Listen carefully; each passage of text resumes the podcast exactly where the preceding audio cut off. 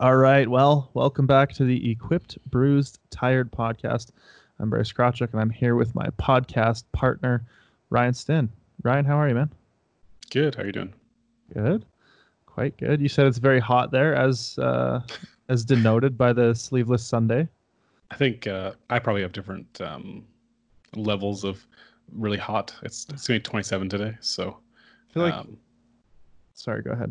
That's to me that's hot enough, more than hot enough. I, I'm, I'm like a low 20s kind of guy, Mm-hmm. so uh, yeah, definitely 27 is hot enough for me.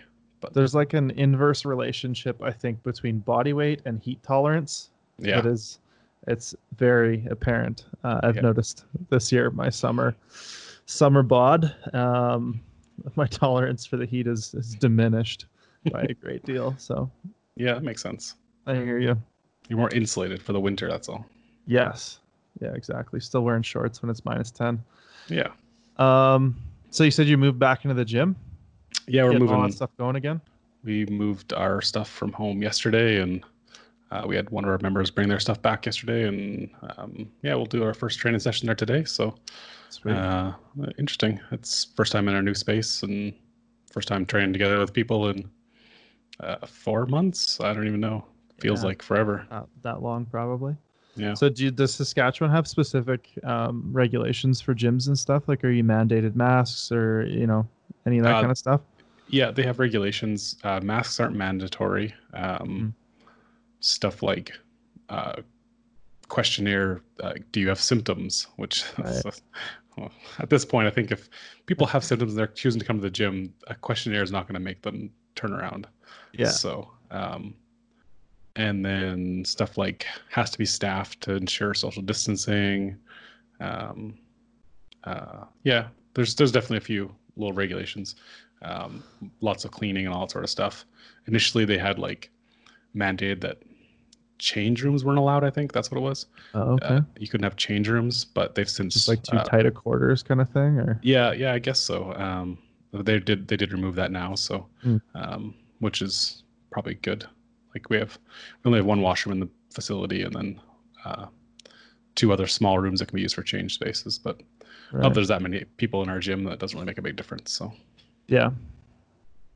How's uh how's your training been these past uh week or so? good yeah i just finished the last week of this block Mhm. um, pretty happy i hit like a really solid 210 bench last sunday Yeah, I saw that. and felt like i had like a lot in the tank but hmm decided to you know not try and max out at the end of every six week block so Every block. Yeah so I'll, i i tried to be good and uh, i might chat with michael maybe doing one more raw bench block and see if i can chase down 227 and a half kilos hmm i think i think i can have it in me if i do another good six week block and Yeah. so yeah and then so i'm starting to pivot today and uh, i'll be doing my first um, bilateral Yeah. I was gonna lower body movement today. So Yeah. see. Um, he has this interesting. Um, it was in my last block for deadlifts. It's like work up to a set of five, Mm-hmm. pain free. I'm like, well, that's only in hindsight sort of thing that I can do there. Okay. Okay. So because your pain is like reactive, it, it kind of comes on afterwards. uh, well, I mean, I don't know the set's pain free until I, you know, I've done the set. So it's hard for me to judge what weight I need to use Right. to be pain free. So uh, today I'll probably be like super tentatively light and Mhm. um, just feeling things out, see what both legs can do together again. Yeah, yeah, it's kind of an interesting thing I think to try to work out what like what pain free looks like. You almost start to develop a new scale of RPE, like RPP reps pre pain kind of thing. Yeah, Um, yeah, but it usually just leads to like a fair bit of just being very conservative, I would think. Yeah. and that's the same thing. Like I said, we did this for my deadlifts last block, uh, Mhm. one set of five conventional pain free, and I ended up working up to like 250 on my last week. So Nice. I was I was happy enough with that, considering I think the first week I was at like 180 ish. Yeah, Because you're just like, well, that was pain free, but maybe I felt something because you come become so hyper aware of totally. of that yeah. region, right? Like you're like, well, did I feel something? I don't know. Yeah, So no, I was, Yeah. I was, I mean, 250 is not exactly an amazing set of five, but I'm not going to complain. Yeah. How about you? How's your, uh, uh, this is week three of this block? week four, I think. Okay. Yeah. Uh, it's going pretty well. I think this is the first week where I actually felt like, you know, week one I was just dogged from the volume. Uh, week two I was like, okay, I think I can probably do this. Week three was like thinking, okay, I'm doing pretty well on this volume. And now week four, I'm actually starting to feel strong on my top sets, my indicator sets. So it's been like a, a pretty linear process of of adapting to the volume, and I feel like uh, I feel like I'm in a pretty good spot. Pushed some decent weights. I didn't really push my deadlift this week. Um, just again with only pulling once a week, and uh, I don't know. For me, my hip pain tends to show up earlier in the session, and after I hammer, you know, eight sets of four or whatever, uh, I don't like I, I have I'm in zero pain by the end of it. Right. So often I'll have my heavy sets and I'll be kind of tentative and moving a bit weird. And then by the end, I'm just smashing the volume and it feels fine. And there's not even a thought of it. So uh, that leads to my top sets, I think, being a little bit lower than usual. But my bench is kind of um, back to where it was, feeling very good. Uh, and the last block hit some like 200 plus board presses and some real easy work in that like 180 to 190 range raw and um, yeah so it's it's going well um, and I think we have a couple questions if we want to dive into those. Yeah. Uh, you said you had an email one, and I got uh, I got a DM I think here. Okay. Um, I'll start with my emails. Uh, so the emails from Matt. Um, he has a few questions here, so I'll kind of we'll try and rapid fire through them a little bit. Yeah. Um, so he says, as a brand new equipped lifter, I would love to hear your accounts of times you've gotten people into gear for the first time or the first few times. Did they stick with it? Uh, how did they change from the first time to the third, fourth, or fifth time? I don't know if you have experience with some new people in your gym kind of getting into it. A fair bit actually. Um, we're pretty lucky in that uh, there's a there's a really good community at the Strength Edge, and that's led to people seeing equipped lifting and then wanting to do it. Um, and I'd say most of the experiences, other than maybe one, have been all very positive. Um, people come in and try, like Jason Dick, you know, Jason yeah. from uh, somewhere out in in uh, northern Alberta. Like he's kind of out of the way a little bit. Yeah. But uh, he came down because I was, I was coaching him at the time, and he he just he was traveling through and tried my squat suit, and then in 2019 I competed with him at Worlds. Uh, so he obviously got hooked on it. There's another couple guys from our gym that uh, are are starting to get better and better and more into it. Um, and I had one guy who tried a bench shirt, got really mad that it wasn't more like a slingshot, and said he'd never do it again. but that was probably the only negative experience. For the most part, people seem to be pretty stoked on it. Um, and in terms of how they change, it's it's not really like a session to session thing. It's more like a year to year thing. Uh, I think, as with anything, it takes a while to actually see that progress. But uh, yeah, I'd say for the most part, it's been positive experiences, and it does take a while to get past some of those initial habits, sort of understand maybe how you prefer the gear to fit um, or how you need to change or you know force your movements to even be the same while the gear tries to push you out of your groove uh, and things like that but that all kind of takes time. What about you? Um, yeah like i would say of the people that train with us currently and even in the past most people have tried at least some gear on. Mm-hmm. uh, everyone everyone's probably tried a bench shirt on at least. Um, Get, the gateway tough. drug. Yeah, exactly. It's tough though because you have to. It's kind of reliant upon having someone who's mm-hmm. also near your size, right? Right. We have quite a bit of old gear kicking around, so it it helps to have a few things around. Um, but yeah, lots of uh, lots of the people that come with us, they either we. I don't want to say I put. I don't. I, I don't ever really push people into gear, mm-hmm. um, because I I find like it's better for them to decide to try it. Yeah. Um, I might encourage it, yeah. but uh, I, I, certainly don't try to force it on anyone. Um, but generally, we have a couple of young lifters with us right now. Um, Kaylee, um, who started lifting with us a couple years ago, and I basically said like, "Hey, we're hosting Junior Equipped Worlds. You know, why don't you? You know, if you want, you have a chance to lift at Worlds in Regina. So." Yeah. Um, try it out, and she jumped right on it and has been kind of hooked on it since. Um, and then Noah, who started training with us maybe a year ago, mm-hmm. and I can't remember how he got into gear initially. He was just a raw lifter, um, as most people start, mm-hmm. and uh, yeah, he just one day I think he said something or we said something, and he was like, yep, I want to do that. And like, it was like he didn't want to like ask about it. I don't know. It was, it was funny. He was like full blown right into it right away. Uh, and luckily, Steve Price had some old gear around that fit him sort of well. So Yeah. um, I can definitely say like the change, like yeah, it's the first time. It's a lot of getting over. Holy crap! This feels so funny. and um, weird and foreign. yeah. Usually by the second or third, fourth session, they're starting to find their equipped legs and kind of understanding Mhm. how the stuff works. Mhm. Not to say that they won't have bad sessions or whatever, but they're starting to kind of get comfortable in it. Um, so, yeah, I think uh, most people, I want to say most people have tried it, have stuck with it, but you know, 50 50. Lots of people just, they just want to try a bench shirt because, oh, I can slingshot bench a lot. So let's see what a bench shirt, I I can do like way more in a bench shirt, right? So Yeah. that's, some people are like that, but most people that are really intrigued in it, like they're, they go right for it. Right. Uh, his second question is What's the most a piece of equipment can be taken in? Uh, let's say hypothetically someone had a Titan Centurion that was a 44 and they cut down to a place they should be in a 40. Would that be within the realm of alterations or would a new suit be needed? I have very little experience with that. Maybe you can speak to that a little better. Um, I would say uh, definitely taking in one size shouldn't be an issue. Mhm. Um, the thing about it is that 44, once you stretch it out a bit, is really like a 46, a new 46. So um, it depends where you need to take it in uh, and how tight the initial 44 was. Mhm. Um, if at your current weight, that 44 is snug, um, and maybe like it's snug after it's stretched out a little bit, um, you should be fine. If you want to take the hips in, like I have, I would say a good inch, inch and a half taken in on my hips of my squat suit. Yeah. Um, straps are obviously no problem. They can be taken in as much as you want. Mhm. Um, but if you start finding like the body is loose, like you can take that instead of just taking hips in, you can go all the way up the side to take Right, it in.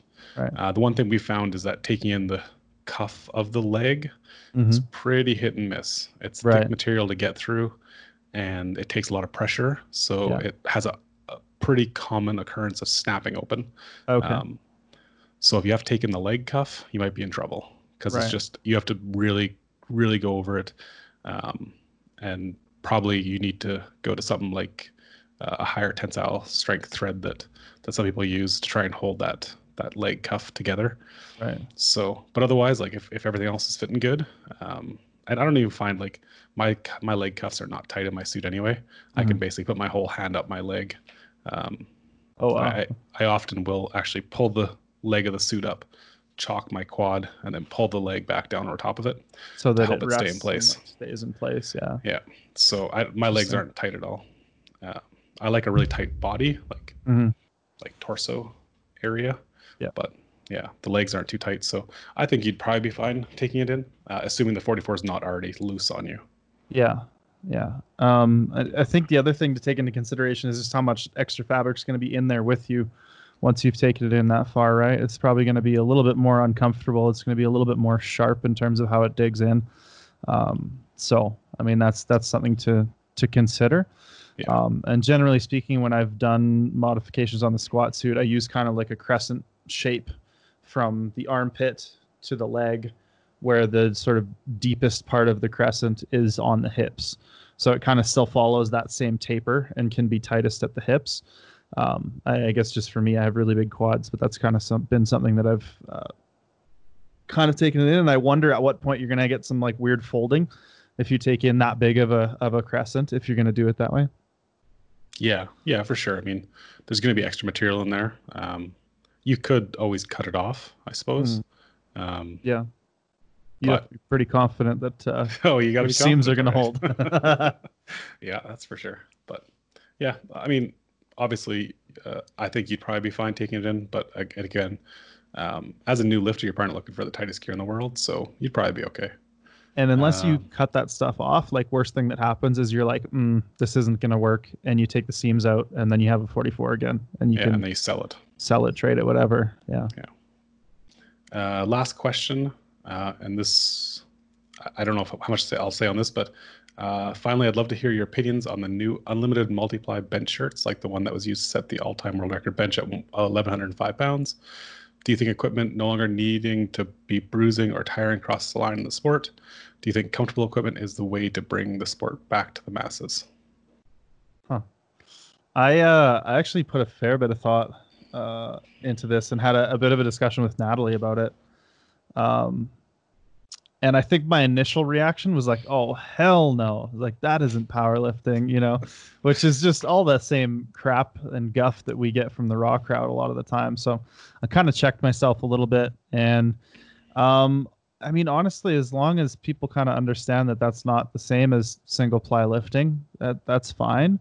Um, and yeah, you know, maybe finding a way to have equipment be a little bit more comfortable uh, is a way of of making it more appealing to people. Um, but I don't know. I, I really don't know. I mean, we'll have to see where it goes and how it uh, evolves because, you know, right now it's also part of the, as far as I know, anyways, I'm going to guess untested, um, like multi, multi, multiply, uh, just like forklift mode kind of stuff, uh, which again, I mean, is not for me. So, uh, like if that, if that's your thing, um, have at her. But I don't know if you'll find me in one of those, uh, or maybe you will, just because it's comfy and it might be easy to try, right? I don't know.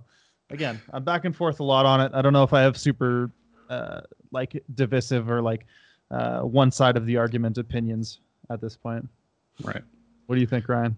Um, Give us the tea. So I just I, I saw the bench. Uh, I haven't seen the bench as well. That's um, worth. No, I, I, have seen it. So I have, and it was easy peasy. Um, I don't know anything about the shirt though, so I'll say that. Um, I, I kind of understand the point of the shirt and how it's how it's different. Um, mm. I think uh, what I will say is the gear that we wear now, as uncomfortable as it might be, is nowhere near as uncomfortable as gear was 20 years ago. Yeah. Right. Like the the hardback shirts that oh, took oh, yeah. like three people to put you in that just like compressed every part of you to try and uh, do something and then didn't really do a whole lot in the end Gave anyway like five pounds yeah or like squeezing into um, even back when i started the like the inzer hardcore or inzer max dl which is like a f- sort of modern suit but like in a stretchier material like a similar cut to modern suit, but um, because the material is so much stretchier, you had to wear it so much tighter to get any kind of cover carry over. So people literally like peeled these things on, and and I know like people wear their current gear tight, but I don't think anywhere near as tight as that old stuff because of how stretchy the stuff was. So I would say like in time, gear has gotten more comfortable anyway. Um, uh, is this the next generation, next progression? Um, maybe. I, I mean, at this point in my lifting career, I don't necessarily find equipment that uncomfortable anyway.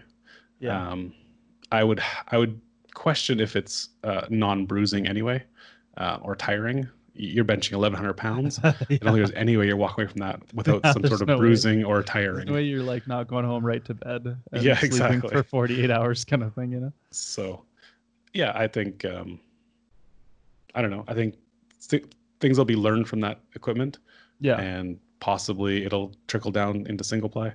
Yeah. Um, but yeah, I, I mean, more comfortable, great, I guess. Uh, I mean, I won't say no, but uh, yeah, I, I, yeah, I think a lot of it has to do like I think that kind of shirt wouldn't necessarily need to be open backed, which would automatically make it unavailable to single ply. Um, but I also yeah, think I for a lot of the crowd that's doing equipped lifting right now, like it being uncomfortable isn't really a complaint uh, for most. Like you, you kind of get used to it. It's not like we still, you know, every day, every meet, whatever, are like, oh god, this is so terrible. Uh, you know, like yeah. it, it sucks for the first like couple sessions back, and then you develop a little bit of a callus around your leg or your knee or whatever, and um, you just kind of get used to it and get back into it, and it feels like it feels. Yeah, I, I so I just uh, I'm more surprised half the time when I actually have marks from the suits. Oh, really? Yeah. Like I, I on the legs, I'll get them from the squat suit and whatever, but mm. on my arms, I almost never get shirt marks anymore. Oh, okay. Yeah. So they're kind of basically like they're callous at this point. I don't know. yeah. I still have my suit marks on my legs though. Like they're still, I still have discoloration where the Just like leg cuff permanent goes. ring around yeah. your leg? Yeah, Yeah. exactly. When that fades away, then it's definitely time to get back in the suit. Yeah, that's I'm starting to feel that way right now, actually. um, okay, so we had another question uh, from Billy, and he said, "What, in your opinion, is the best approach for a young equipped lifter in terms of longevity in gear? Do you think that taking a time, sorry, taking time off once in a while would be beneficial for a lifter's body, even if he isn't necessarily injured, or do you think it's the best time to stay in gear for long periods of time?" Um, I think, I personally think that equipment has allowed me to lift as long as I've lifted. Mhm. Um, so I don't think necessarily need to get out of the gear just to get out of the gear.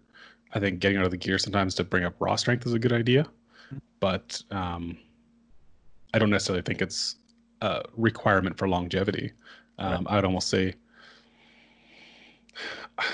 I would almost say that without fail, I've hurt myself raw before I hurt myself equipped.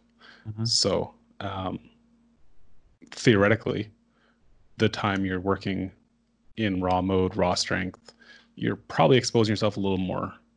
Now that's probably because you're doing 95% of your work raw anyway, so the odds of it happening then is just more likely. Sure. But um, you know, the gear really was initially made to protect you. So in some ways, it still does that, right? It takes a lot of that Mm. loading off the shoulders um, for the bench Sure. and the hips and stuff. So um, yeah, I, I don't think you necessarily have to get out of the gear to stay healthy, Mhm. but it's not a bad thing to get out of the gear now and then to work on raw strength and maybe work on some of those weaknesses that that could potentially lead to injuries. Sure. Um, so I think my take on that is more that you should get out of gear when you feel like you want to get out of gear for a bit. You know what I mean? Like I, th- I think for me, it's it's a bit refreshing right now being back into some raw training. Um, I don't see any scenario in which developing my raw strength further is going to hinder me in my equipment. Um, and for me, the mental break of just being able to, this might sound bad, but like kind of autopilot my training a little bit instead of having to go in and having to be on because you know I got 800 plus pounds on my back and it's a it's a different kind of um, like mental toll that it takes uh, where I think raw training can be a bit relaxing uh, and a bit you know less stressful and a bit less high pressure and um, less ammonia. I like I can listen to podcasts while I train right now. You know what I mean? Um, and I'm not trying to slight raw lifting because obviously if I was training for a meet or last block where it was very intense raw work, it's it's still very uh, demanding. Um, I, I do find that raw is inherently a little bit less mentally demanding for me. So uh, I think for people who end up in that kind of situation where they're feeling maybe a little bit burnt out, um, then just do some raw work for a while. So uh, I think that that ability to flip back and forth, and actually we talked about that with uh, with Carola today, um, and and she mentioned and and uh, kind of pointed towards her uh, being able to focus on both as a reason for her drastic success in a short period of time. But um, yeah, yeah, that would kind of be my take on things. Yeah, I, I think that makes sense. Uh, it's definitely more mentally taxing, and eventually, at some point, you're just like, "Oh man, I just don't, I don't have the, I don't have it in me right now to, to be doing this again." So Yeah, um, I do remember after Worlds in um, Dubai, coming back home, and like immediately, my my first block of of stuff with Mike was back in the gear. I'm like, "Oh man." I'm just not really ready for that. But Yeah. That's what's in the program. So here we go again. hmm And and it did. I, Whitesnake will started say- playing. I will say that it probably led to one of the most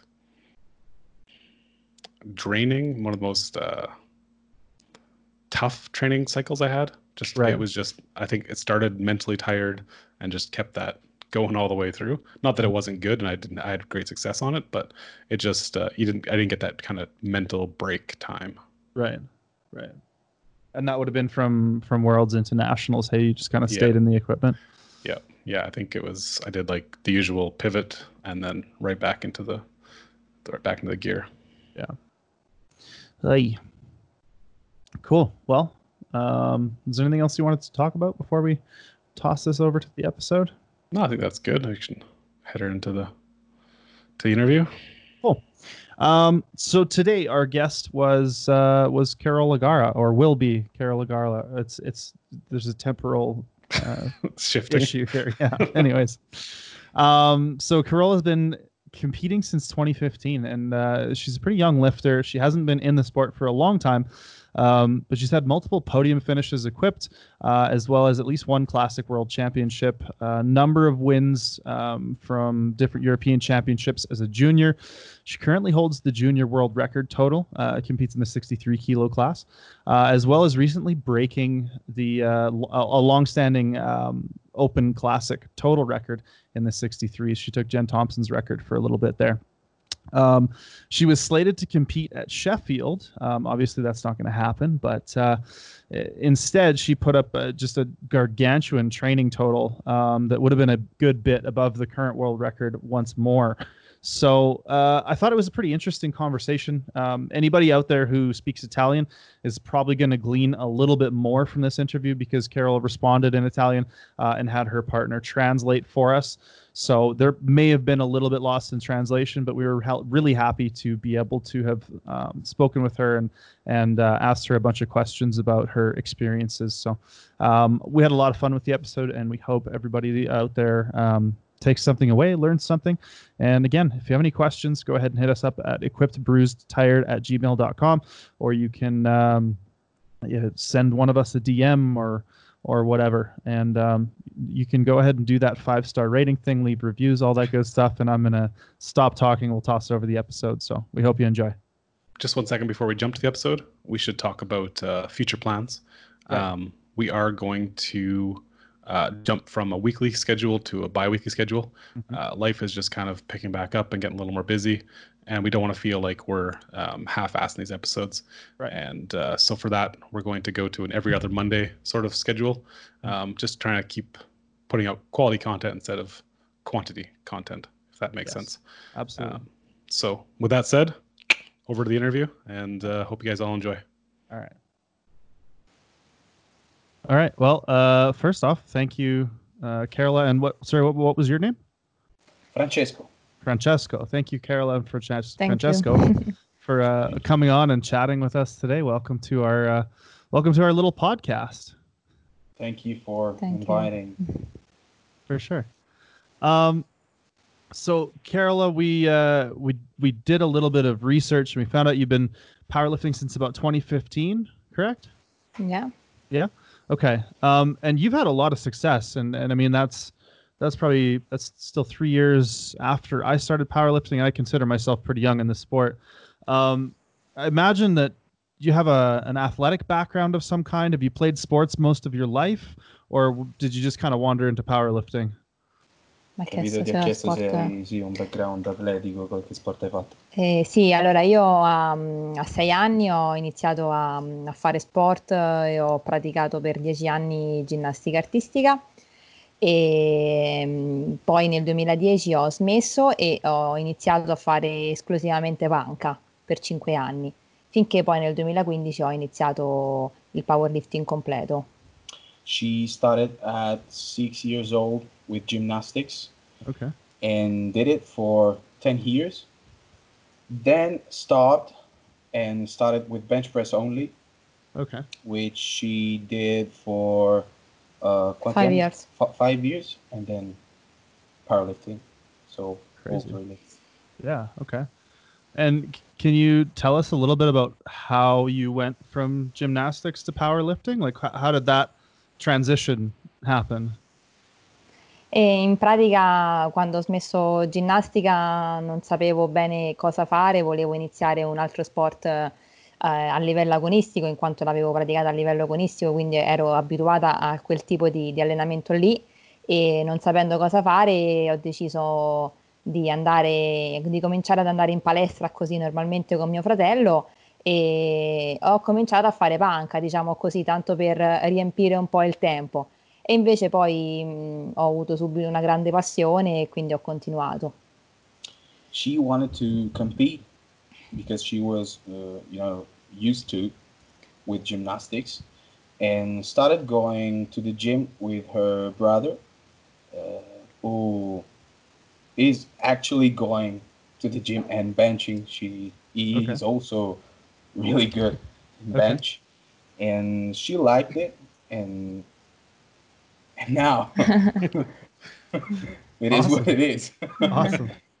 Was there uh, was there something that ended your your gymnastics career, or was it just you just stopped? Was there an injury or anything like that? Ah, Come mai ti sei? Eh, no, non c'è stato, non c'è stato un infortunio, ma semplicemente ginnastica è uno sport che diciamo mh, arrivi al culmine della carriera abbastanza presto, quindi diciamo a 16 anni grosso modo hai già un po' le idee chiare di dove puoi arrivare, di, eh, quale diciamo a quale livello puoi competere e poi c'erano stati dei cambiamenti all'interno della mia società, se n'era andato il mio allenatore storico, diciamo e avevo perso un po' la passione semplicemente per questo sport qua. She was already, let's say, old for gymnastics, as you may imagine. As at 16, you Mhm. usually know where you gotta go in the future. Right. and she also had something something strange something change it with her coach coach change it and she was not you know uh, comfortable she was not comfortable Mhm. with that so Okay. stop with gymnastics Yeah. Um, so moving when you moved into uh, powerlifting, um, as a fairly new powerlifter, you don't see a lot of people who go into equipped. Mostly in North America, people who are just starting in lifting are doing classic more. Um, but you've obviously done both very successfully. Uh, what initially made you want to go equipped, um, or maybe vice versa? What made you want to go both equipped and classic? I guess. Eh, ti ha chiesto facendo il paragone con eh, il Nord America cioè dice lì da loro comunque C'è quasi tu- quasi tutti f- cominciano col classic. E ti ha chiesto perché eh, hai cominciato dall'attrezzato e perché poi insomma Mhm. Allora, io in realtà ho cominciato con il Classic in quanto ehm, anche qui in Italia comunque è, è più diffuso, soprattutto ora, cinque anni fa, diciamo, si stava cominciando a diffondere, ma c'era anche molto il powerlifting attrezzato. E, però il mio allenatore e la mia squadra sono praticamente la, la squadra, se vogliamo, più titolata nel powerlifting attrezzato d'Italia, quindi hanno una grande cultura in realtà del powerlifting attrezzato e mh, all'epoca meno di quello classic. E quindi facendo parte di una squadra attrezzata semplicemente ho detto non mi sembra giusto precludermi di fare, entra- di fare entrambi. she started with classic powerlifting and then started uh, with equip because of you know our coach and me all our uh, team uh, we're all doing equip powerlifting Okay. you know we started with equip powerlifting and we continued with equip so she she has always uh, looked at equipped and decided to to, to try it Um, so, guess uh, um, what's the general landscape of powerlifting in Italy? Uh, is there is classic and equipped fairly similar for popularity, or would one be more popular than the other? E attualmente è molto più diffuso il powerlifting classic di gran lunga e nel 2015 quando ho iniziato in realtà forse eh, era più il contrario se vogliamo, era ancora più diffuso quello, quello attrezzato ma comunque i numeri erano molto piccoli e negli ultimi cinque anni c'è stato proprio la, mh, l'esplosione del, del powerlifting classic. when she started in 2015 and let's say until 2015 it was almost only equipped in in italy here Mhm. and then everything started going down and a lot of people started uh, have started powerlifting with classic and is it, it is actually incredibly big in in our country which is Mhm. small you know Right. but we have almost 2,000 uh, people at row nationals. So Wow. A lot of people, a lot of Yeah. people, Wow. and Mm. 100 in in equip, maybe less. Okay. So it's, that's kind of similar to North America, I feel like, in a lot of ways. Yeah. No. Yeah. Digli che probabilmente sono stata una delle ultime persone a cominciare il powerlifting attrezzato in Italia. She's probably one of the you know last people starting equip. hmm Well, hopefully, hopefully there's more. Um, so with like you you sort of split your time between classic and equipped. Um, do you enjoy both of them, or are you drawn to both of them equally, or is there one that you kind of like more, or are they maybe just kind of different?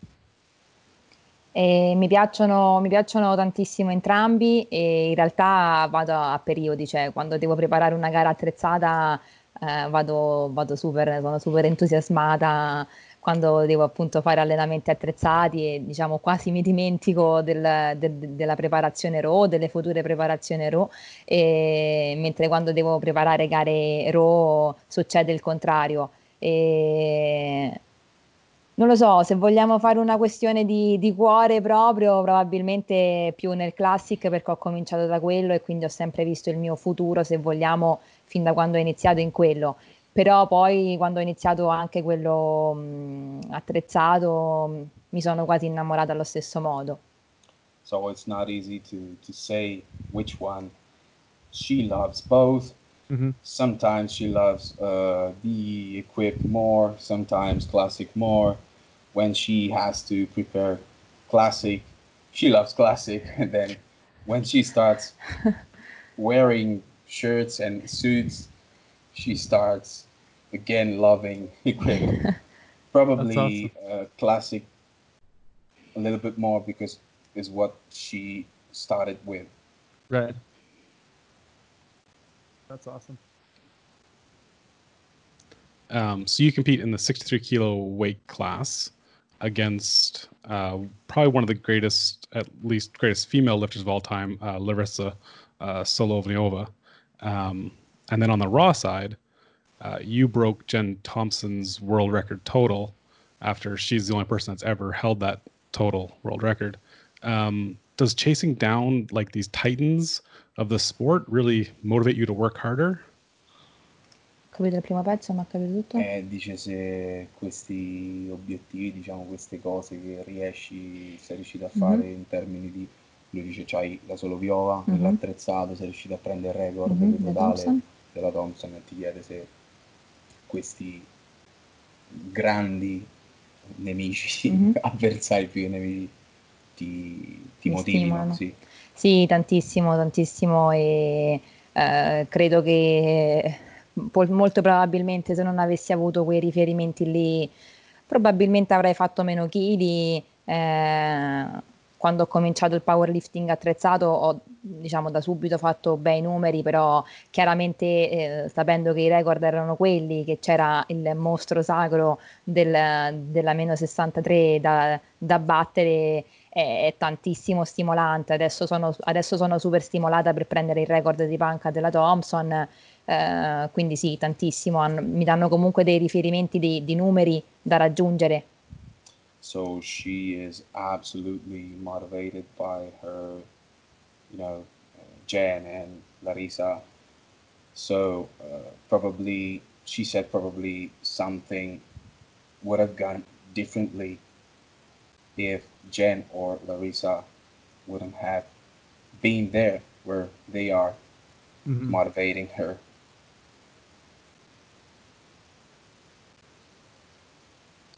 Um, so there's rumors that uh, the weight classes for women are going to change, and that 72 kilos is no longer going to be a class. There's going to be a 69 kilo class and a 76 kilo class. Um, I don't know. Like, do you cut for the 63 kilos? Will that change your your plans? Would you look at 69, or is 63 a very comfortable class for you? Che fai? E no, eh, continuerò nella, nella 63 sicuramente perché comunque mh, diciamo con, non, sto mai troppo più alta di peso corporeo, comunque mi sforzo di stare sopra se vogliamo, al massimo arrivo a 65 kg, in 69 non mi ci vedo. è per me un peso troppo alto e probabilmente anche inutile. No, non ho una struttura fisica da 69 kg. 63. She will continue with 63. Uh, she usually cuts about one kilo or maybe something more. Um, probably 69 is too much for her. She should be uh, a little bit bigger. Sì, sono bassa. I'm very... Come si dice? She's short. Yeah, I'm very short. All right.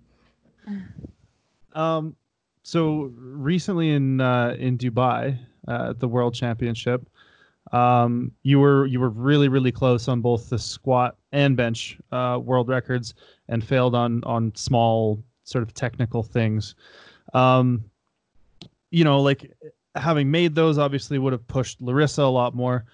Do those kinds of little misses? Do you find those are are really motivating for you? Do they drive you further, um, or do you kind of get you know disappointed and beat up or how do you how do you deal with those um, shortcomings in a competition like that do, do you mean uh, during competition uh, maybe during and and after yeah Dice come l'ho presa come sì come, come, te la gestisci con quei nello specifico con quei due errori che ti hanno uh-huh. un po' fregato mm-hmm. squat e de panca uh-huh. sia durante che dopo la gara uh-huh. Allora, cioè, eh, motivano, sì, sì, sì, ho capito. E durante la gara lo squat è stato un po' duro, è stato un po' duro, io poi eh, nelle gare attrezzate sono molto in ansia, le, le vivo un, con, con, molta più ansia rispetto alle gare ero e comunque la gestione delle gare attrezzate è più difficile, ci sono molti più imprevisti e avendo io fatto, se vogliamo, poche gare, probabilmente devo ancora trovare il mio il mio mindset, eh, diciamo, che mi fa mm, essere adeguatamente pronta. E mm, durante la gara quindi mi ha buttato un po' giù. Poi in realtà quando ho cominciato la panca sono riuscita a ritirarmi su e una volta arrivati allo stacco avevo chiaramente perso la motivazione, nel senso che comunque ormai era praticamente impossibile vincere. E per quanto riguarda il dopo, ho avuto una grandissima carica cioè ho detto ok, adesso il primo mondiale ci sta che è andato un po' così e così, il secondo però dovevo tirare fuori di più e adesso cioè, basta, adesso è ora, di, è ora di fare bene.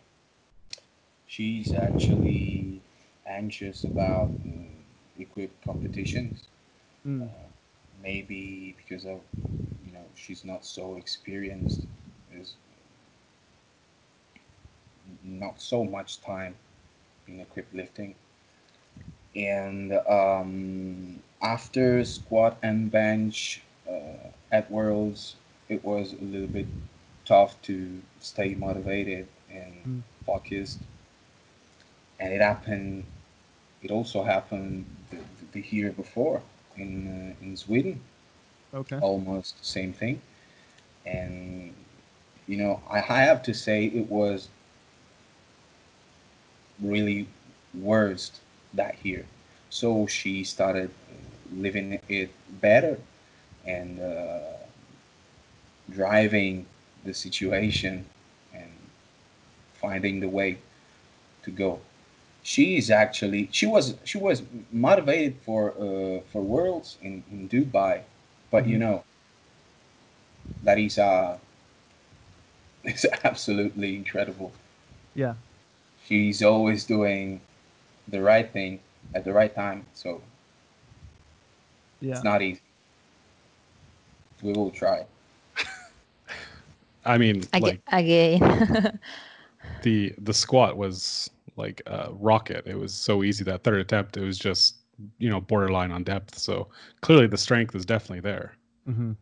Yeah. Um, is it is it nerves for the equipped competition that is just not feeling the experience? Lui dice sei nervosa, senti di non avere l'esperienza? Qual è il problema? Eh, diciamo che non sono mai troppo tranquilla alle gare, neanche quelle RAW, però l'attrezzato con tutti, tutti gli imprevisti del caso che ci sono, eh, nel anche prendere la valida, nel corpetto che magari quel giorno lo senti più largo, eh, il bilanciere che ti scivola, insomma eh, ci sono mille, mille variabili rispetto a Raw, quindi sicuramente conta sia l'esperienza e sia il fatto che è proprio più difficile. The fact is that equip lifting is so unpredictable so you never know if you get death or if mm-hmm. you touch or you know so many things to to think about to to keep under control and that actually causes anxiety mm-hmm. yeah. i understand yeah, yeah. that sounds very accurate um, have you found any ways to like for yourself even just in training and stuff like that to deal with that anxiety is there anything that um, that you found that helps work uh, in terms of of managing that in your training? Ti chiede del rapporto con l'ansia in allenamento, come la gestisci, se ah, è una cosa utile. In realtà, anche se tu ce l'abbia in allenamento. Eh, in realtà in allenamento sono tanto tranquilla, cioè difficile, non, non faccio alzate con ansia, eh, non sono il tipo di persona che fa alzate con molta adrenalina. Eh, punto tanto molto sulla tranquillità e sul ricercare le cose che so fare. E, e anche durante gli, gli ultimi giorni sono tranquilla, mi prendo un'ansia incredibile nelle ultime ore. She's always really calm and she just tries to, to do what she she she knows. Mm-hmm. But when you're there, you know, uh, since uh, quanto tempo prima di parte Un paio d'ore prima del peso. Two hours uh, prior the, the, the weigh-in and uh, and then it, it starts going down and anxiety comes up. Okay. Yeah, I just I think that's a that's a I think a pretty common thing, um, and I think a lot of our listeners uh, who are maybe starting to experience equipped lifting can can really you know identify with that. Um, so I was just yeah, just wondering if there was anything special that you found or or things that you were trying. That's all. To to solve this situation, you mean? Yeah, to try to help with that that sort of anxiety because it obviously is like you got the pressure and there's uh, like the physical pressure of of being squished by the suit, um, and some of the pain aspects of it and stuff like that. So it can be really hard to concentrate. Um, but yeah, I was just wondering because I like to know how people or, or different uh, people handle those kinds of things. Mi dice no, c'è della gente che starà cominciando adesso a fare attrezzato che ascolta mm-hmm. e ti chiede come tu poni rimedio a questi stati di, di ansia. Eh, diciamo che cerco di pensare positivo, cioè cerco di, uh, di concentrarmi su, su quello che so fare, mi dico ok, ok, non è niente di diverso rispetto a quello che fai in allenamento, cambia il posto, cambia, cambia che ci sono degli arbitri, ma è sempre uno squat, è sempre una panca, è sempre uno stacco. E... Quindi, diciamo, menti a te stessa. No, cerco, cerco, sicurezza in me stessa e comunque mi rifugio molto in me stessa in questo, durante, queste, durante queste ore qui. Non, cerco la sicurezza in me stessa proprio. Okay, she uh, searches for we can say uh, all the, the good situations and feelings mm-hmm. and feedbacks she has from training and previous maybe national competition okay to, yeah. to keep calm she looks a lot at what she can do so inside is inside the mm-hmm. solution mm-hmm. is inside right Cool. I like I like that perspective.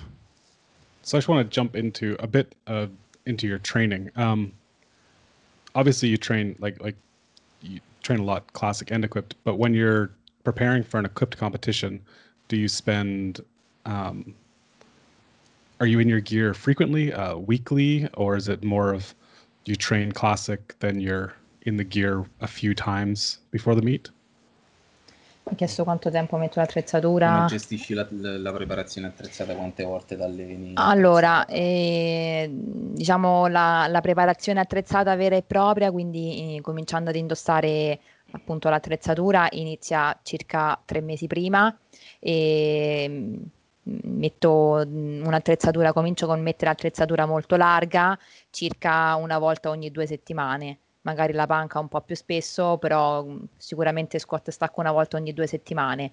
E arrivati nell'ultimo mese, eh, panca una volta a settimana, quindi eh, una, cioè una volta a settimana, e squat e stacco continuo con ehm, una volta ogni due settimane e chiaramente poi eh, comincio a mettere attrezzatura stretta verso sì, il mese, il mese, mese e mezzo alla gara e mm, i corpetti stretti grosso modo li metto tre volte massimo prima della gara.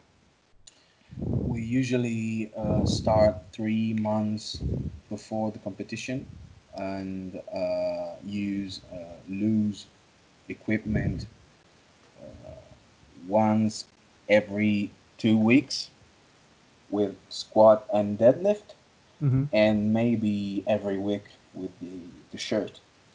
Uh, then we start using uh, the competition gear, so uh, stiff and real, real shirts, real The tight stuff. Yeah. Yeah. Um, quanto? Un mese e mezzo più o meno, sei settimane. Six weeks before the competition. Okay. She usually wears the the tight suit three times before the competition. Only three times. Okay. All the rest is loose stuff once a week, not more. Yeah. But your bench shirt, you're in more frequently than that. You said uh, twice a w- or uh, you said you're Once a in the squat once a week for Once a bench week. shirt, But yeah, Yeah. yeah, once a week. and then every other week for squat deadlift. We have squat, deadlift, squat, deadlift. Mm, Okay. So it alternates. Yeah. I got you. Yeah. Yeah. obviously Um, all the classic uh, stuff goes a little bit down trying to keep your nervous system fresh hmm Attento che si tutto. So that kind of leads into my next question with um, with the current status of meets right now. Uh, Classic Worlds this year is set for November 13th to the 22nd, and Equipped Open Worlds is set for October 31st to the November 7th. Are you considering these events? Like, is that something that's on your radar? I don't know with uh, the situation in Italy right now. Um, are you considering lifting at both of them or either of them? Mi ha chiesto se parteciperà ai mondiali. ha detto so vicini quello classico e quello attrezzato Mhm. so, so vicini Mhm. e come pensi di fare come la Mhm. situazione in Italia Allora, eh, in realtà non dipende molto da me perché dipende da, dalle gare a cui decide di partecipare la federazione italiana, in quanto eh, sia per la, la faccenda del Covid, sia per eh, ehm, in generale, diciamo, la federazione italiana non partecipa sempre a tutte le gare internazionali, ai mondiali sì, quest'anno però è un anno un po' particolare. Fosse stato per me, eh, avrei fatto entrambi. Ehm, però purtroppo il mondiale Raw non si farà e non abbiamo ancora la certezza del mondiale attrezzato, però insomma c'è una- c'è un'ottima probabilità di partecipare. she would do both but it depends on our national federation as uh, we do not always join international competitions so hmm we know for sure that we will not go to classic words. Okay. Uh, we have to see what happens for, for equipped, but we don't know. The situation is is good now in, in Italy. Good. Talking about the the virus, hmm but you never know. Yeah. Sorry, my dog is just. Thought you were Barley barking. no like that. problem. I'll just mute if you want to go on, Bryce. Okay. Um, so uh, Ryan and I were looking at uh, at some of your recent lifts, uh, and it looks like you've hit a pretty huge total and a number of PRs uh, in training or PBs in training lately. Um, in you know, sort of in in lieu of doing uh, Sheffield, obviously, do you find that those big sort of surges or, or big improvements in your raw strength do those carry over pretty well to your equipped lifting? Um, or is that do they seem a little bit more separate uh, for your training or, or what's your sort of take on that kind of stuff? Dice mh, che hanno visto che recentemente hai fatto un sacco di VR e ti chiede se secondo te i tuoi miglioramenti nel, nel Classic siano cioè, se tu pensi che i miglioramenti nel Classic si riflettano positivamente sull'attrezzato per il tuo modo di allenarti. Eh, io penso di sì, penso di sì perché mh, uh, in realtà uh, le mie alzate, se vogliamo, sono condizionate l'una con l'altra, cioè powerlifting uh, raw e attrezzato sono un po' condizionati, quindi tendo a fare delle alzate abbastanza simili, se vogliamo, no? Mm. Con la stessa metodica, con la stessa idea. E, e penso che in generale comunque un incremento di forza nel, nel RAW comunque mi, mi porti poi a, um, anche un incremento di forza nell'attrezzato, anche se non è proprio così scontato, però insomma pe- penso che, che poi po- potrò rispondere positivamente anche nell'attrezzato. Chiaramente dovrò riabituarmi a, all'attrezzatura che tanto che non la metto, l'ultima volta è stata a dicembre, però insomma penso di sì. she thinks, and we hope uh, yes. So uh, we'll see. But the um, the fact is that uh, before the idea behind lifts is almost the same in classic and equipped. So okay. probably something good will happen, but you have to see because uh, now it's since December Mm-hmm. It's she's with without the equipment since December, so a long period. Mm-hmm. It was for Sheffield, so. Uh, right. Right. Um, so, on your birthday, uh, you benched 140 kilos, and was that was that you that lifted off for Francesco? Were you the liftoff yeah. guy in that video? Yeah. That your celebration in that video is so I just watch it. I just watch so it over and over again when you run over and shake the rack. Shake the rack. Finally, someone appreciated. I love that excitement. Um, so like 140 kilo raw bench is pretty incredible. Uh, I mean, it's it's you're only three kilos away from the world record, obviously. And um, do you think you've I don't know how to phrase this right. Um, like your best equipped bench is around 175, I think, um, which is not a lot. Do you think that bench shirt is your biggest um, struggle for equipment carryover? Like, do you do you find you get the least out of the bench shirt? Mi chiede se, Ti chiede se la, la, la maglia è la mm-hmm. tua bestia nera. Sì, eh, diciamo che eh, essendo io molto forte di panca nel, nel classic, essendo la mia alzata più forte, quando ho cominciato l'attrezzato ero super entusiasta di mettere la maglia, invece poi è stata in realtà la, la cosa più difficile da imparare. E io non, non, non, ho saputo fare panca attrezzata fino al mondiale di Dubai, praticamente lì è l'unica volta che ho detto ok, forse, forse ho capito qualcosa. E ho fallito per poco 180, che è comunque poco rispetto al mio, al mio massimale RAW. Spero di, di, avere quindi per questo motivo degli incrementi diciamo più, un po' più sostanziosi nel momento in cui imparerò ad usare eh, mi, nel modo migliore insomma la, la, la, maglia diciamo che un grande sogno nel cassetto è raggiungere i 200 poi chiaramente vorrei essere forte come Rea ma non, ma non, ma non ci riesco she thinks she's uh actually a lot less strong with the with the shirt, and that that's true. Okay, that's true. and and um, è stata la cosa più difficile. It has been the most difficult thing in, in equip lifting for her. And then she said she would like to be strong as uh, Rhea, but she can't. e digli sì, che comunque al mondiale di Dubai l'ho, l'ho sentita, cioè l'ho fatta un pochino meglio, però ancora non, non, non sento mia l'alzata.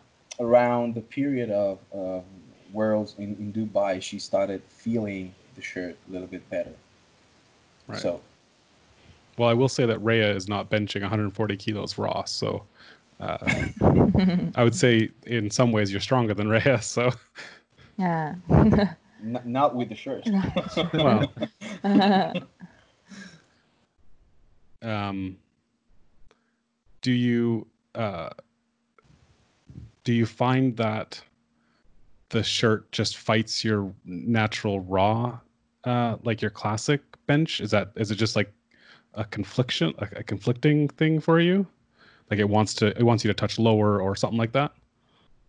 Dice, pensi che la maglia, lui ha detto proprio combatta contro il tuo movimento raw, cioè che voglia farti toccare più in basso, che voglia schiacciarti. Sì, allora sicuramente mi, mi schiaccia molto, non riesco ad essere, ad avere l'arco che ho nel, nel, nel RAW e, e- il mio movimento RAW è sempre stato, soprattutto fino a qualche tempo fa, molto RAW se vogliamo, cioè con i gomiti comunque abbastanza aperti, toccando eh, non troppo avanti, quindi in realtà mh, è un po' tutto il contrario rispetto a, a quello che mi vuole far fare la maglia quindi devo, non sono proprio riuscita a capire inizialmente come dovessi usare, usare questa maglia. Sentivo quasi più pesanti i chili, eh, mm, 140 con la maglia che RAW.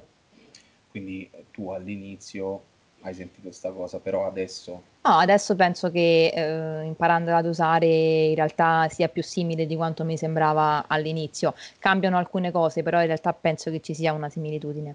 Okay, so at the beginning, uh, up to Worlds in, in Dubai, uh, she felt that kind of thing you said. So uh, the shirt, uh, fighting your classic movement, classic form. Then started noticing and having something similar between the, the two. Okay. and to me personally it, it tends to to get there really similar.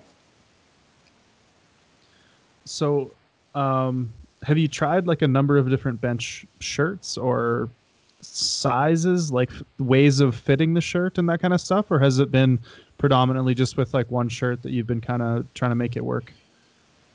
hai provato diverse maglie diverse taglie Mhm. o solo una Eh, sì, ho provato diverse taglie, ho cominciato con una 36, in realtà anche usata, quindi una nuova, quindi anche un po' più larga, poi ehm, quando sono stata sponsorizzata dalla Titan mi hanno fatto una maglia custom, eh, che però secondo me non è ancora tremendamente stretta, eh, tendo ad avere le, le spalle molto strette, quindi in realtà sul petto mi va, mi- mi va un po' tutto largo rispetto alle braccia, she she has tried uh, 36. the- che maglia era poi? Una sempre lo gatto. it was a low, low cut 36 at the Mhm. beginning it was used and then she got a custom shirt uh, from Titan and actually she feels like having uh, having it a little bit loose uh, because she's not she has uh, narrow um, shoulders so it, it, it is never tight on the chest Mm. it, it's always tight on on on the arms Right. Um, do you want to go into Gearhead there, Bryce? Does Sure, work? yeah. Since we're kind of getting there already. Yeah, we're kind of kind of naturally uh, So we drifting have, in that uh, direction. We have a segment we uh, we call Gearhead, uh, where we talk about specific gear related questions. Uh, if there's anything that's off limits, uh, feel free to say so. I know some people are very protective about how they wear their gear, how they alter their gear. So if there's anything you don't want to talk about, just let us know. Dice Cool. che ora fanno delle domande sull'attrezzatura. Mhm. Se non possiamo, non vogliamo rispondere, possiamo tranquillamente dirlo. Ok. Ok. Um, so you kind of got into it with the bench shirt. You said you now have a custom bench shirt, but uh, generally, do you wear stock gear in the past, or has it always been? Is it now all custom? Dice che abbiamo detto che hai avuto una maglia attrezzata, Mhm. Custom. comunque abbiamo utilizzato le stock in passato, sì, Stock che si intende? eh, quelle taglie fisse. Ah, ah, usiamo praticamente solo quelle. Io ho questa maglia attrezzata semplicemente perché mi hanno sponsorizzato perché il prezzo è davvero tanto alto. We almost exclusively use stock equipment because you know uh, she is the one, she and another guy uh, who got the sponsorship, uh, and they got they got a mm, custom shirt. But we have a lot more experience with stock shirts and suits. Mhm. Uh, so people people always want to know um, like what sizes people wear. So do you know what sizes you wear in all the in all the suits and shirts? You said a 36 Fine. bench shirt, but La taglia de- de- della maglia? Maglie e corpetti. E allora, queste custom in realtà non so bene perché chiaramente eh, non, non c'è scritta la taglia. Prendile, no? La devo prendere? No. No, non c'è scritta. Ah. Credo sia una, una 34 orientativamente. Corpetti sono mh, anche lì in realtà più vicino a un 36 che a un 34, quindi credo un- una via di mezzo se vogliamo, perché comunque sono custom pure quelle. So around 34 uh, for the bench shirt and around 36 for the suits, squat and deadlift. and uh, okay. Yeah. And do you do a lot of mo- modification to the stock gear? Like, do you take stuff in, or do you just basically wear it as as is? Ehm, le abbiamo riprese? Abbiamo uscite? Ehm, il, il- il velocity da stacco sì, ho ripreso le bretelle tanto, Tanto abbastanza, abbastanza. E il corpetto da, da squat no, perché è stretto, tanto stretto, e la maglia ho ripreso un po' le braccia. Okay, so um, deadlift suit straps, a lot, a lot, a lot, really a lot, and something on on the arms of the of the shirt. Okay. And no modifications to the squat suit then? No, Okay. it is actually really tight. And so, do you? Uh, does your powerlifting club have like one person who does all of the modifications, or does everybody kind of learn how to do that? Like, did you have to learn how to sew? Io me le faccio da sola. Eh, Assuming that you didn't cioè, already know how to sew. Io me le faccio da sola e diciamo c'è un ragazzo un po' più specializzato che ci ha dato dei consigli, Edoardo inizialmente, e- però ognuno se li fa da soli o li porta in sartoria. We have a an experienced uh, there's an experienced guy, but is him and her doing that stuff for almost everyone. For the whole team. So, Okay. Yeah. Yeah. And do you do it? Uh, do you do it by hand or do you have a machine? a Hand, mano, a mano. hand. Okay, me too. Col, col filo molto spesso, non I- si dice. Yeah, it's it's very slow when I do it. Very slow. It takes a lot Yeah. of time. Painful. Um, and what about knee wraps? What do you like to use for for knee wraps and or wrist wraps? Le fasce?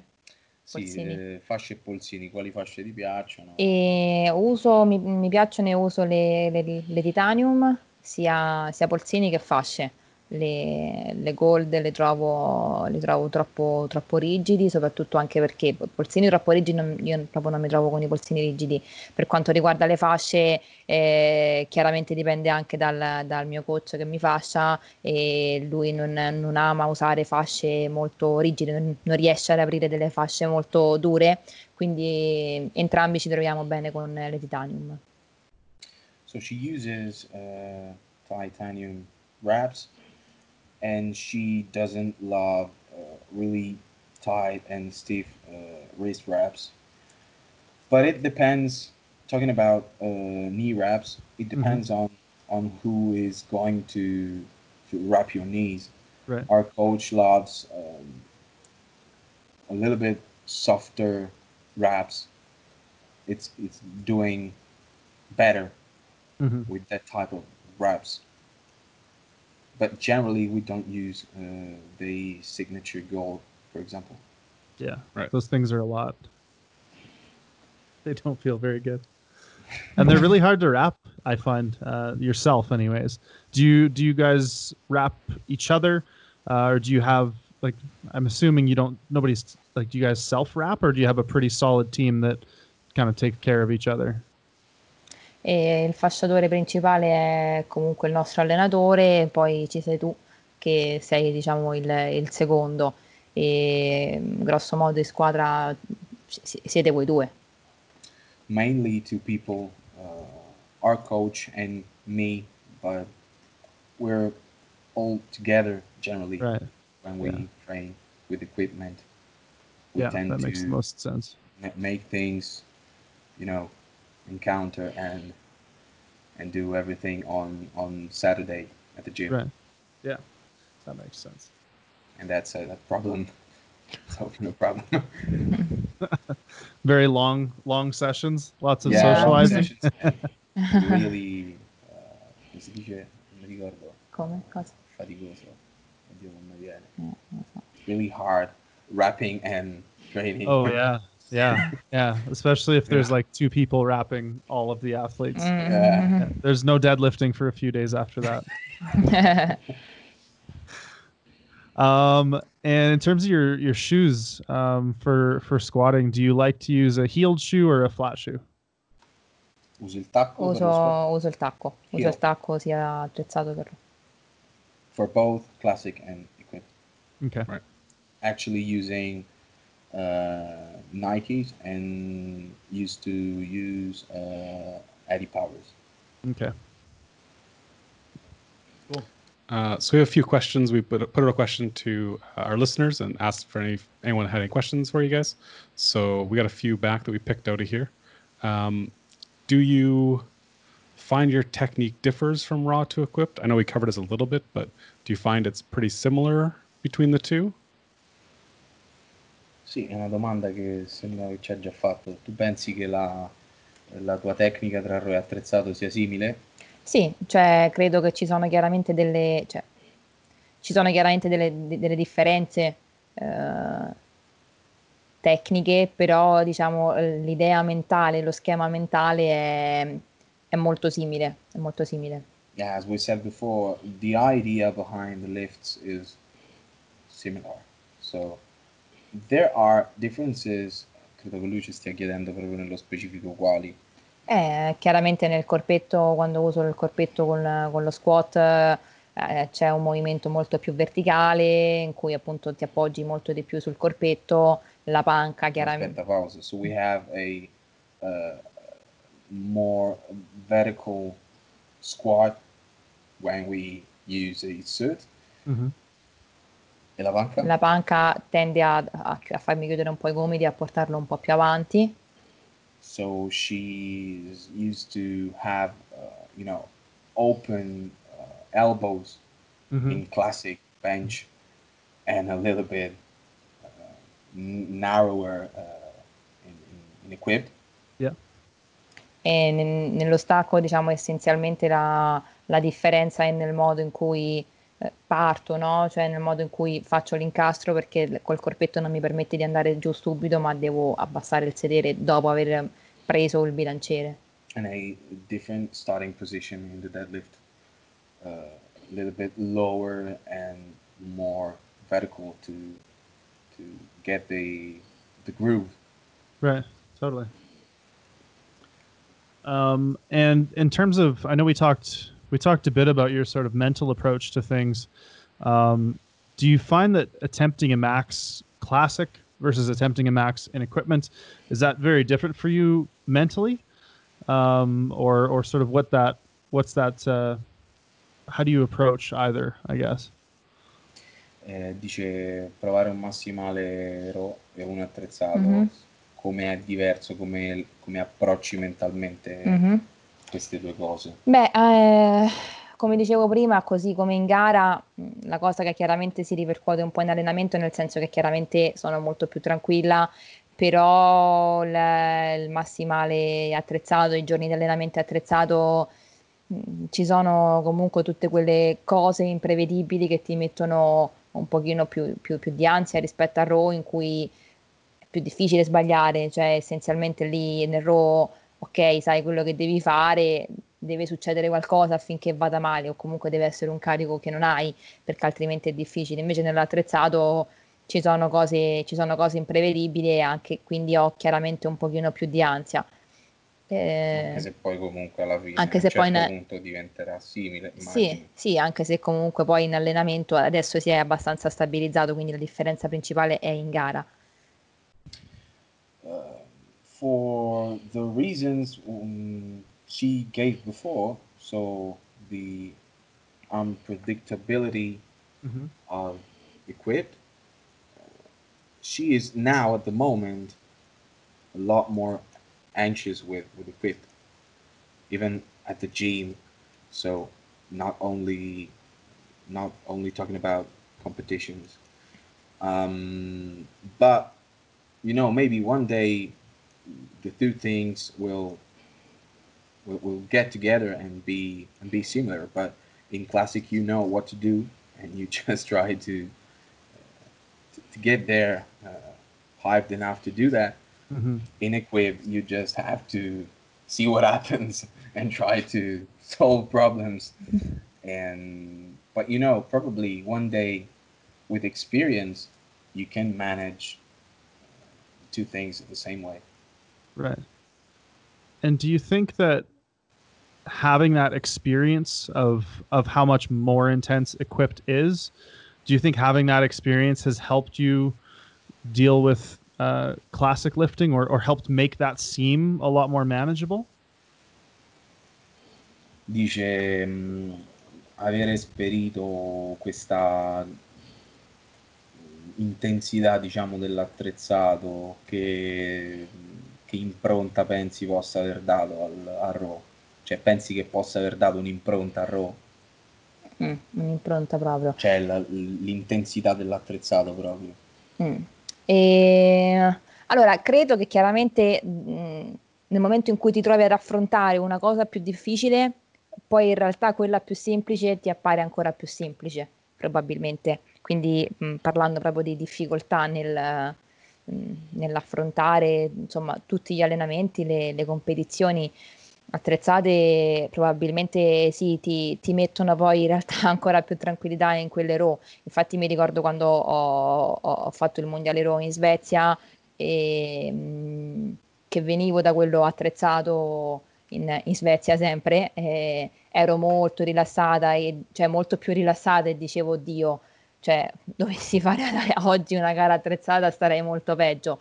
Quindi da questo punto di vista sì, quindi non parliamo di allenamento, parliamo di questo proprio. no in generale Ok, per quanto riguarda invece l'allenamento proprio, beh, tanto di questo. uh, talking about competitions, uh, she says that when you do something uh, a lot easier, uh, or mm, pardon, when you do something a lot harder, then what's easier seems a lot more easier. So uh, during uh, classic competitions, she is really calm, and she is. Uh, we, we were really calm uh, in, in Sweden at Classic Worlds. Mhm. Yeah, we were anxious about the, uh, the podium and the competitions, but it was another thing, completely different, completely different. We knew she she she is able to to get there and and do what what she's got in classic Mhm. and we're not that secure when talking about equip. Invece per quanto riguarda l'allenamento, volevo dire che comunque credo che per me sia stata una, una, specie di svolta colossale in realtà cominciare a fare l'attrezzato perché mi permette di alternare delle preparazioni diverse, quindi eh, tra virgolette riposarmi nel row quando è giusto che mi riposo perché altrimenti stare sempre lì a picchiare su mm, carichi alti, massimali, eh, tutto l'anno non, non, sarebbe giusto per me. E, e allo stesso tempo uh, anche nell'attrezzato mi dà delle risposte positive. So she thinks, and we think that uh, one of the best things of doing both is alternating so you can go heavier when you have to prepare a classic competition and then heal up when you have to prepare an equipped competition. Mm-hmm. And that's what we think is mm, you know making the difference in her uh, what the see career. Mm-hmm. yeah. It's letting her improve and heal. Right. Um so what motivates you more uh, defending your classic world championship or winning an equipped world championship? eh, beh, una, una, domanda, una domanda molto difficile. Eh, ti dovessi... I'm, I'm not going to translate the wrong answer. è una domanda molto difficile e uh, ti dovessi dire oh, oggi, oggi sono, non so perché, forse il pensiero di non dover fare il mondiale Raw eh, o, o, forse l'esperienza del, dell'ultimo mondiale attrezzato che mi è rimasta un po'... insomma non mi è andata molto giù e mi fa essere molto motivata per il prossimo mondiale attrezzato, cosa che solitamente a, giu- a giugno... solitamente a giugno non, non sono così motivata per, già per il mondiale che c'è a novembre. Però chiaramente quando dovrò preparare il mondiale Raw sarò probabilmente altrettanto motivata. She said that um, as things went that way in Dubai, she's absolutely hyped for uh, Equip Worlds. And then she said some some stuff about classic. che hai detto? Di che hai? No, no. That's fair. uh, uh, we had one more uh, listener question here, and they wanted to know if, if there were, if you noticed any differences in the European equipped community versus the North American equipped community. Um, if you've had any sort of inclination or, or whatever um, between the two communities with your experiences? Dice differenze e analogie tra il movimento europeo e quello nordamericano attrezzato. Eh, boh. Eh...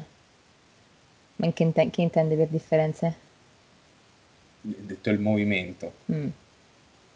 Ma uh, non lo so, non sono molto addentrata nel, nel movimento nordamericano attrezzato e quindi non, in realtà non, non, so bene che differenze ci siano. Noi abbiamo chiaramente molto più influenza dal, dal movimento europeo, anche mm. per quanto riguarda probabilmente allenamento, metodi di allenamento. You mean uh, training or method or uh, Just... any of that, like uh, it could be like the social aspect of it. Could be that the European community uh, exists to a greater extent. I think.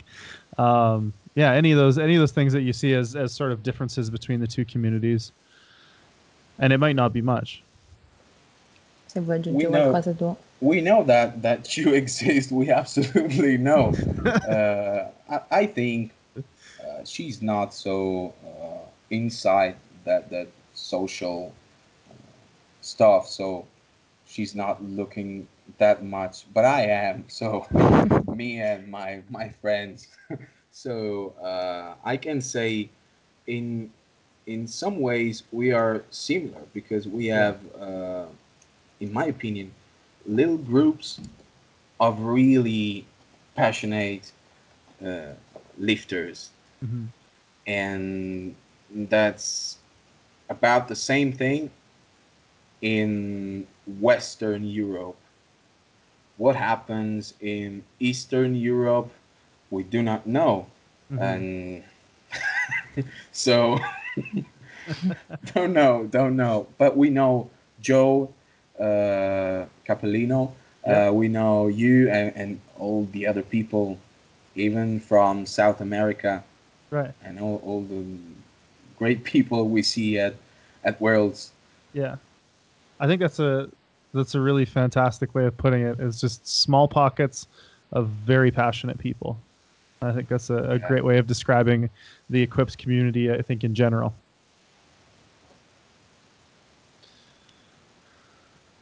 Do we want to dive into these common Yep. questions here?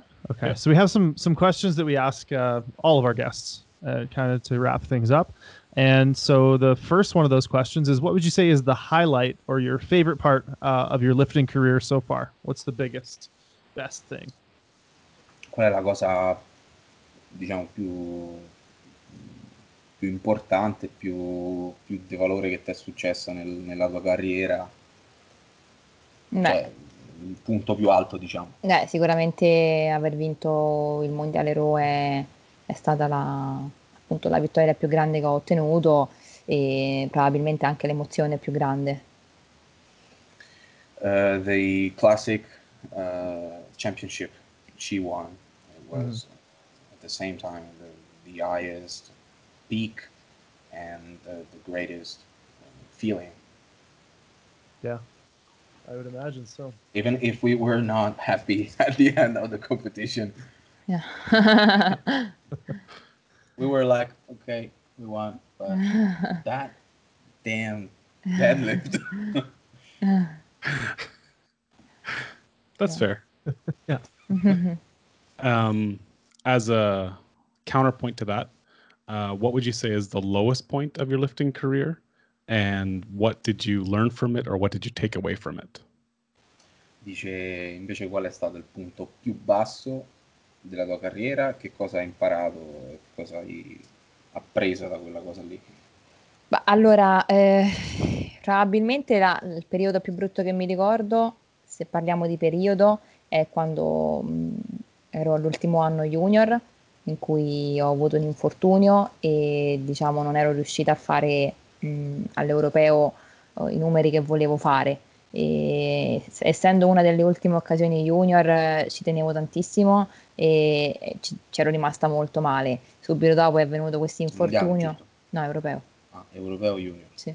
Ehm, però da lì ho detto ok, eh, ok, può succedere, gli infortuni succedono e se vuoi fare qualcosa di, di importante in questo sport eh, è il caso che cambi marcia, è il caso che, che alzi la testa e dici ok, non è sempre tutto rose e fiori. Se invece dovessi dire la gara peggiore, che comunque che ricordo con un sentimento peggiore è il primo mondiale attrezzato, il primo mondiale della mia vita in, in- in Svezia, che ho- l'ho vissuto veramente, veramente male a livello emotivo. Um, the European uh, Junior Championship eh, che era 2017 Sì. 2017 Mhm. uh, where she we weren't there because she, she was injured uh, let's say a severe uh, knee injury so Okay. uh,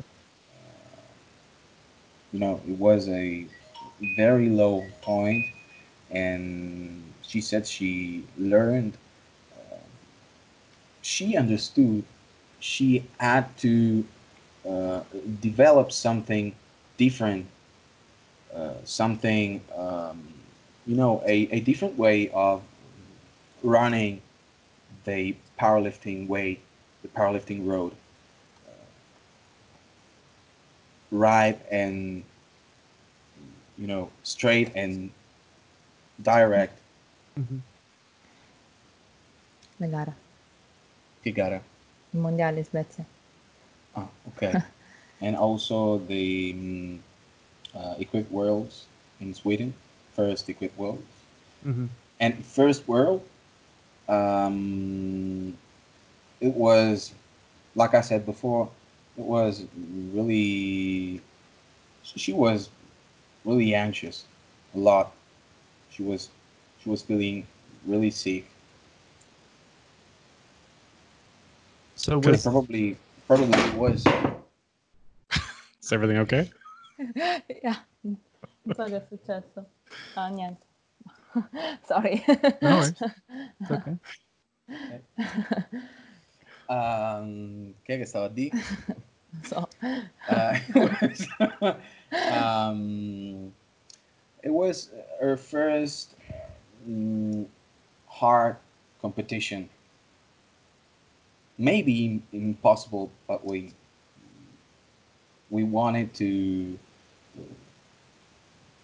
come si dice, to to believe it, hmm to believe it was possible. What were you gonna say there, Ron?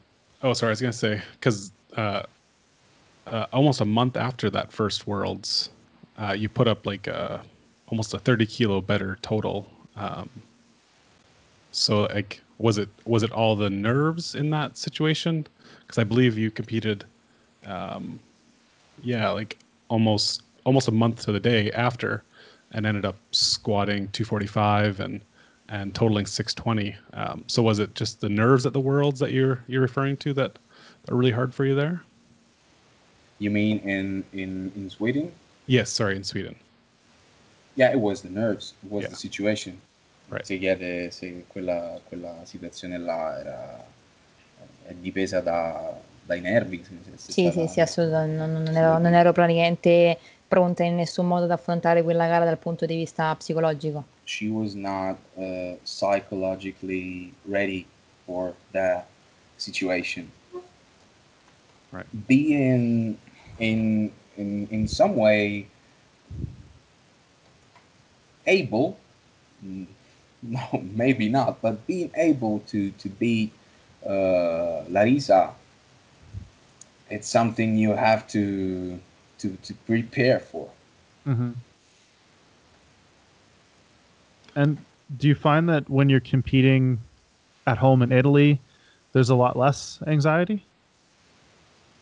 Dice se in Italia, cioè, pensi che trovi che in Italia gareggiare sia molto meno Sì, assoluta- ansiogeno. assolutamente. Praticamente ho sempre fatto più chili in Italia che, che all'estero. È facile che eh, un mese dopo la gara internazionale devo gareggiare in Italia e faccio 40-50 kg in più di totale praticamente.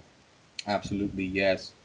She has always uh, lifted more here because you Mhm. know at our national competition you you know everyone and it's like uh, meeting friends for that three four days and having fun so it's a lot more uh, e- it's a lot easier and, Yeah. and you do not have uh, Larissa Soloviova she doesn't show up at the Italian nationals. No. no No. no no no Um. So, who uh, can you think of anybody who have have been very big inspirations uh, for your lifting, and maybe they're not lifters themselves, could be family members or, or something like that. Um, but who have who have been sort of your biggest inspirations along the way in your in your powerlifting journey? Dice mm, se ci hai avuto qualche grossa ispirazione non necessariamente un atleta Mhm. nel tuo percorso diciamo Allora, eh, nel powerlifting eh, in realtà no, cioè non ho mai avuto un, un punto di riferimento che ho detto ok, eh, amo tutto di questa persona e mi ispira da morire. Eh, a un certo punto ho cominciato ad apprezzare molto la Castelline perché mh, anche lei gareggia in, in- in- sia, sia roga attrezzato e è molto forte in entrambi. Mi piace molto il suo, la- il suo modo di ragionare. però non posso dire che è stata un'ispirazione vera e propria perché in realtà l'ho apprezzata più ultimamente che, che inizialmente. E per quanto riguarda probabilmente la mia, la mia motivazione più grande, forse inizialmente iniziando anche poi del resto è stata um, probabilmente mio padre, eh, che purtroppo non c'è più e eh, cre- ho sempre creduto che lui mi abbia lasciato questa forza un po', se vogliamo, innaturale nel, nel momento in cui se n'è andato. Uh, lately, she started uh, appreciating really appreciating uh, Ana Rosa Castellani Mm-hmm. uh, for the fact that she is uh, competing in both, but is something, you know, something that happened lately. So, not a myth or an inspiration, and we probably cannot say we can say probably the same thing for anyone else in, in powerlifting Mhm. and she also said um, that maybe the greatest motivation um, as being her, her father was not with us anymore uh, he is he was a, a bodybuilder and she said that probably when he he went away uh, he left her that crazy strength. That's awesome. Um, so, sorry, go ahead. sorry, go ahead, Ryan. I was going to say, uh, what's one piece of advice you wish that you could give to yourself when you were just when you're first starting out? I guess. Qual è un uh, consiglio che daresti a chi comincia? O Forse ho capito, ho capito che ti daresti se te lo Ah. potessi dare ricominciando. E, ho probabilmente... capito bene. eh, non si vuole chiedere. No, beh, sì, tanto Eh. un consiglio che Probabi- daresti a uno che comincia. probabilmente mh, a me stessa direi di, di- di vivermi le cose con un po' più di, di tranquillità, di, di godermi di più le cose, perché poi effettivamente ti alleni tanto e in realtà in allenamento me le godo, cioè nel senso me le vivo molto bene, però poi in gara spesso me ne sono vissute male e, e non ne è valsa la pena, perché poi alla fine non c'è niente di positivo, quindi nonostante non sia, non, non è facile, però alla fine quello è, è- un momento finale, è un momento che, eh, che te lo devi godere, perché tutto il lavoro lo hai fatto e se lo hai fatto bene, eh, adesso devi, devi prendere qualcosa, prima dai e poi prendi, e se non, se non te lo godi, se non te lo vivi bene, probabilmente non prendi mai niente. the the tip is enjoying the competition, which is a you know finish line is where you have to get back something you have given during the, the preparation. Mhm. And if you do not enjoy that moment, probably the suffering and all the sweat uh, were not, you know, worth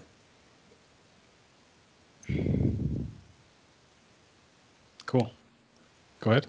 Um, do you have one raw lifter? Um, I don't know how much you like watch and follow other other lifters in the sport. Some people do, some people don't. Um, but do you have one raw lifter that you like that you would like to see get into equipment? Is there anybody like that? C'è qualche atleta Raw che ti piacerebbe vedere attrezzato? Eh, è una, una cosa probabilmente a cui, a cui non ho pensato. Dovessi rispondere così su due piedi, probabilmente in realtà ho più pensato al contrario. Cioè, qua- quando vedo gli atleti attrezzati mi chiedo, magari vederli in una gara rosa sarebbe interessante. E al, al contrario, in realtà non ci ho mai pensato perché trovo che il powerlifting attrezzato sia una cosa, eh, diciamo che ti deve venire da fare, cioè nel senso non, non la cominci un po' così per caso, invece quando fai attrezzato è molto probabile che in realtà tu sia in grado di fare una gara raw. E, dovessi rispondere così su due piedi, probabilmente mi sarebbe veduto, mi, mi sarebbe eh, piaciuto vedere mh, eh, Mariati, la canadese? Um, she often she has often thought the opposite. So Oh, okay. one equipped lifter competing in classic. Uh, mm, com'era tutto il discorso fatto poi perché se uno è capace vabbè possiamo mettere Va bene. eh, non credo che sia molto importante um, but um, she says uh, non so come si I don't know how to pronounce it uh, you have a female lifter Maria Hitti. yeah I, I had her say it. That's I why. thought, I thought I heard that in there too. Yeah. L'ho pronunciato bene. Yeah. so her she would That's, love a, to see that's the second person to say Maria, I think. Yeah. Who else said Maria? Do you remember? Uh, I don't remember who said it, but yeah, someone else said Maria would be. I wonder if it Um, was uh, Marta. Mm, I can't remember, but yeah, I'll, I'll pass that on. I'll I'll tell Maria to. Yeah, we'll we'll hassle her a little bit. We'll send her some DMs. Tell her to get into a squat suit already. Um, and the last question we have. detto. Facile che Oh, sta sorry. Go ahead. what Um, the last question we have is: uh, Do you have any concrete goals that you're aiming for uh, coming up? Eh, quali sono i tuoi obiettivi concreti recenti, diciamo più vicini? Ah, diciamo che eh, se non fossero stati spostati i Wargames sarebbero stati sicuramente eh, nel 2021 partecipare sicuramente, magari anche vincere i Wargames. Eh, adesso sono stati spostati al 2022, ma chiaramente resta uno degli obiettivi principali. E poi eh, precedent- forse perché viene prima in realtà è, è vincere il prossimo mondiale attrezzato. Um, World Games. Just yeah, Ah. just uh, participating and winning both World Games and Equipped Worlds. So Small Awesome. goals. Small goals. Yeah. Got the sights set high. I love it. And um, so you are you're a coach as well, right, Carola? Yeah. Yeah. Um, so if if anybody listening to this wants to uh, get a hold of you or find you on social media, uh, where where should people go to find out more about you and and maybe some of the services you offer, or even just follow along with your training? Eh, Michele, dove può vedere Dove ti possono contattare se vogliono essere seguiti? Sì, mi possono contattare sulla mia pagina personale di Instagram, quindi mi trovano come Carola Garra, o altrimenti anche alla, alla- alla pagina diciamo che abbiamo della nostra palestra, quindi eh, in cui perché, perché lavoriamo diciamo eh, sotto la nostra palestra, quindi non, non individualmente, e che si chiama Barbell Academy Roma. So on her personal profile on EG and um, on our gym's profile, which is Barbell Academy Roma, is our gym in Rome. If you in Rome, let us know. That would be to awesome. pass. Hopefully one day that's an option. Yeah. Cool. Perfect. Well, All right, thank well- you, thank you both very much for your time. Thank you. Thank you guys. Thank you. Thank you guys. È stato veramente bello parlare del, del powerlifting attrezzato per una volta. She enjoyed talking about equipped lifting once in a million years. we uh, we enjoyed talking about equip lifting too. Thank you. So will your training now focus uh, on equipped now, uh, hoping for Norway? Ti chiede se adesso il tuo allenamento si sta incentrando sull'attrezzato o nella Eh, speranza di andare in eh, Norvegia. sì, diciamo attualmente ancora no perché chi- non abbiamo la certezza, ma comunque è un po' presto. Speriamo che nella fine dell'estate, che verso la fine dell'estate, verso fine agosto-settembre, eh, di, di ricominciare a mettere attrezz- l'attrezzatura. Not yet, but we'll be putting on the equipment at the end of, of summer. Right. hoping, hoping to go to Norway. Yeah. Fingers crossed. Eh, You, do you put on the do you put on uh, equipment uh, when it's 40 degrees there? Ti metti l'attrezzatura quando fanno 40 gradi? Eh, a Roma, fa vera- a Roma fa veramente caldo, adesso fanno, fa veramente caldo. L'anno scorso i primi, i primi allenamenti eh, a fine agosto facevano 40 gradi, però purtroppo è da fare. Yeah, we have 40 degrees, and sometimes you have to, to put on the equipment. We, We don't were- have a lot of uh, heavy weights. Probably me and other two, three people in Rome. we were in Rhea and I were in Italy, uh, in Rome, uh, in 2017, and it was probably the hottest I've ever. It's the hottest place I've ever been. It was, it was 40, 42 or 43 degrees, And all you could So- think about was getting into your squat suit. and gelato. That was what I was thinking about. Awesome. Okay. Well, thank you again, and um, Welcome, Yeah. thank you. appreciate it. yeah. Have a great night. Thank you. Good night. Good night. Good night. All right. We want to thank you for listening to the Equipped, Bruised, and Tired podcast. We're going to be available on iTunes, Google Play, Stitcher, wherever fine podcasts are found. So make sure to leave your five star rating if you enjoyed the show and a review as well, and or check out our video version of the show on our YouTube channel. If you have any questions for ourselves, guest suggestions, or questions for our guests, you can go ahead and contact us at equippedbruisedtired at gmail.com and make sure to do your part to spread the word of the equipped renaissance. We'll see you next time.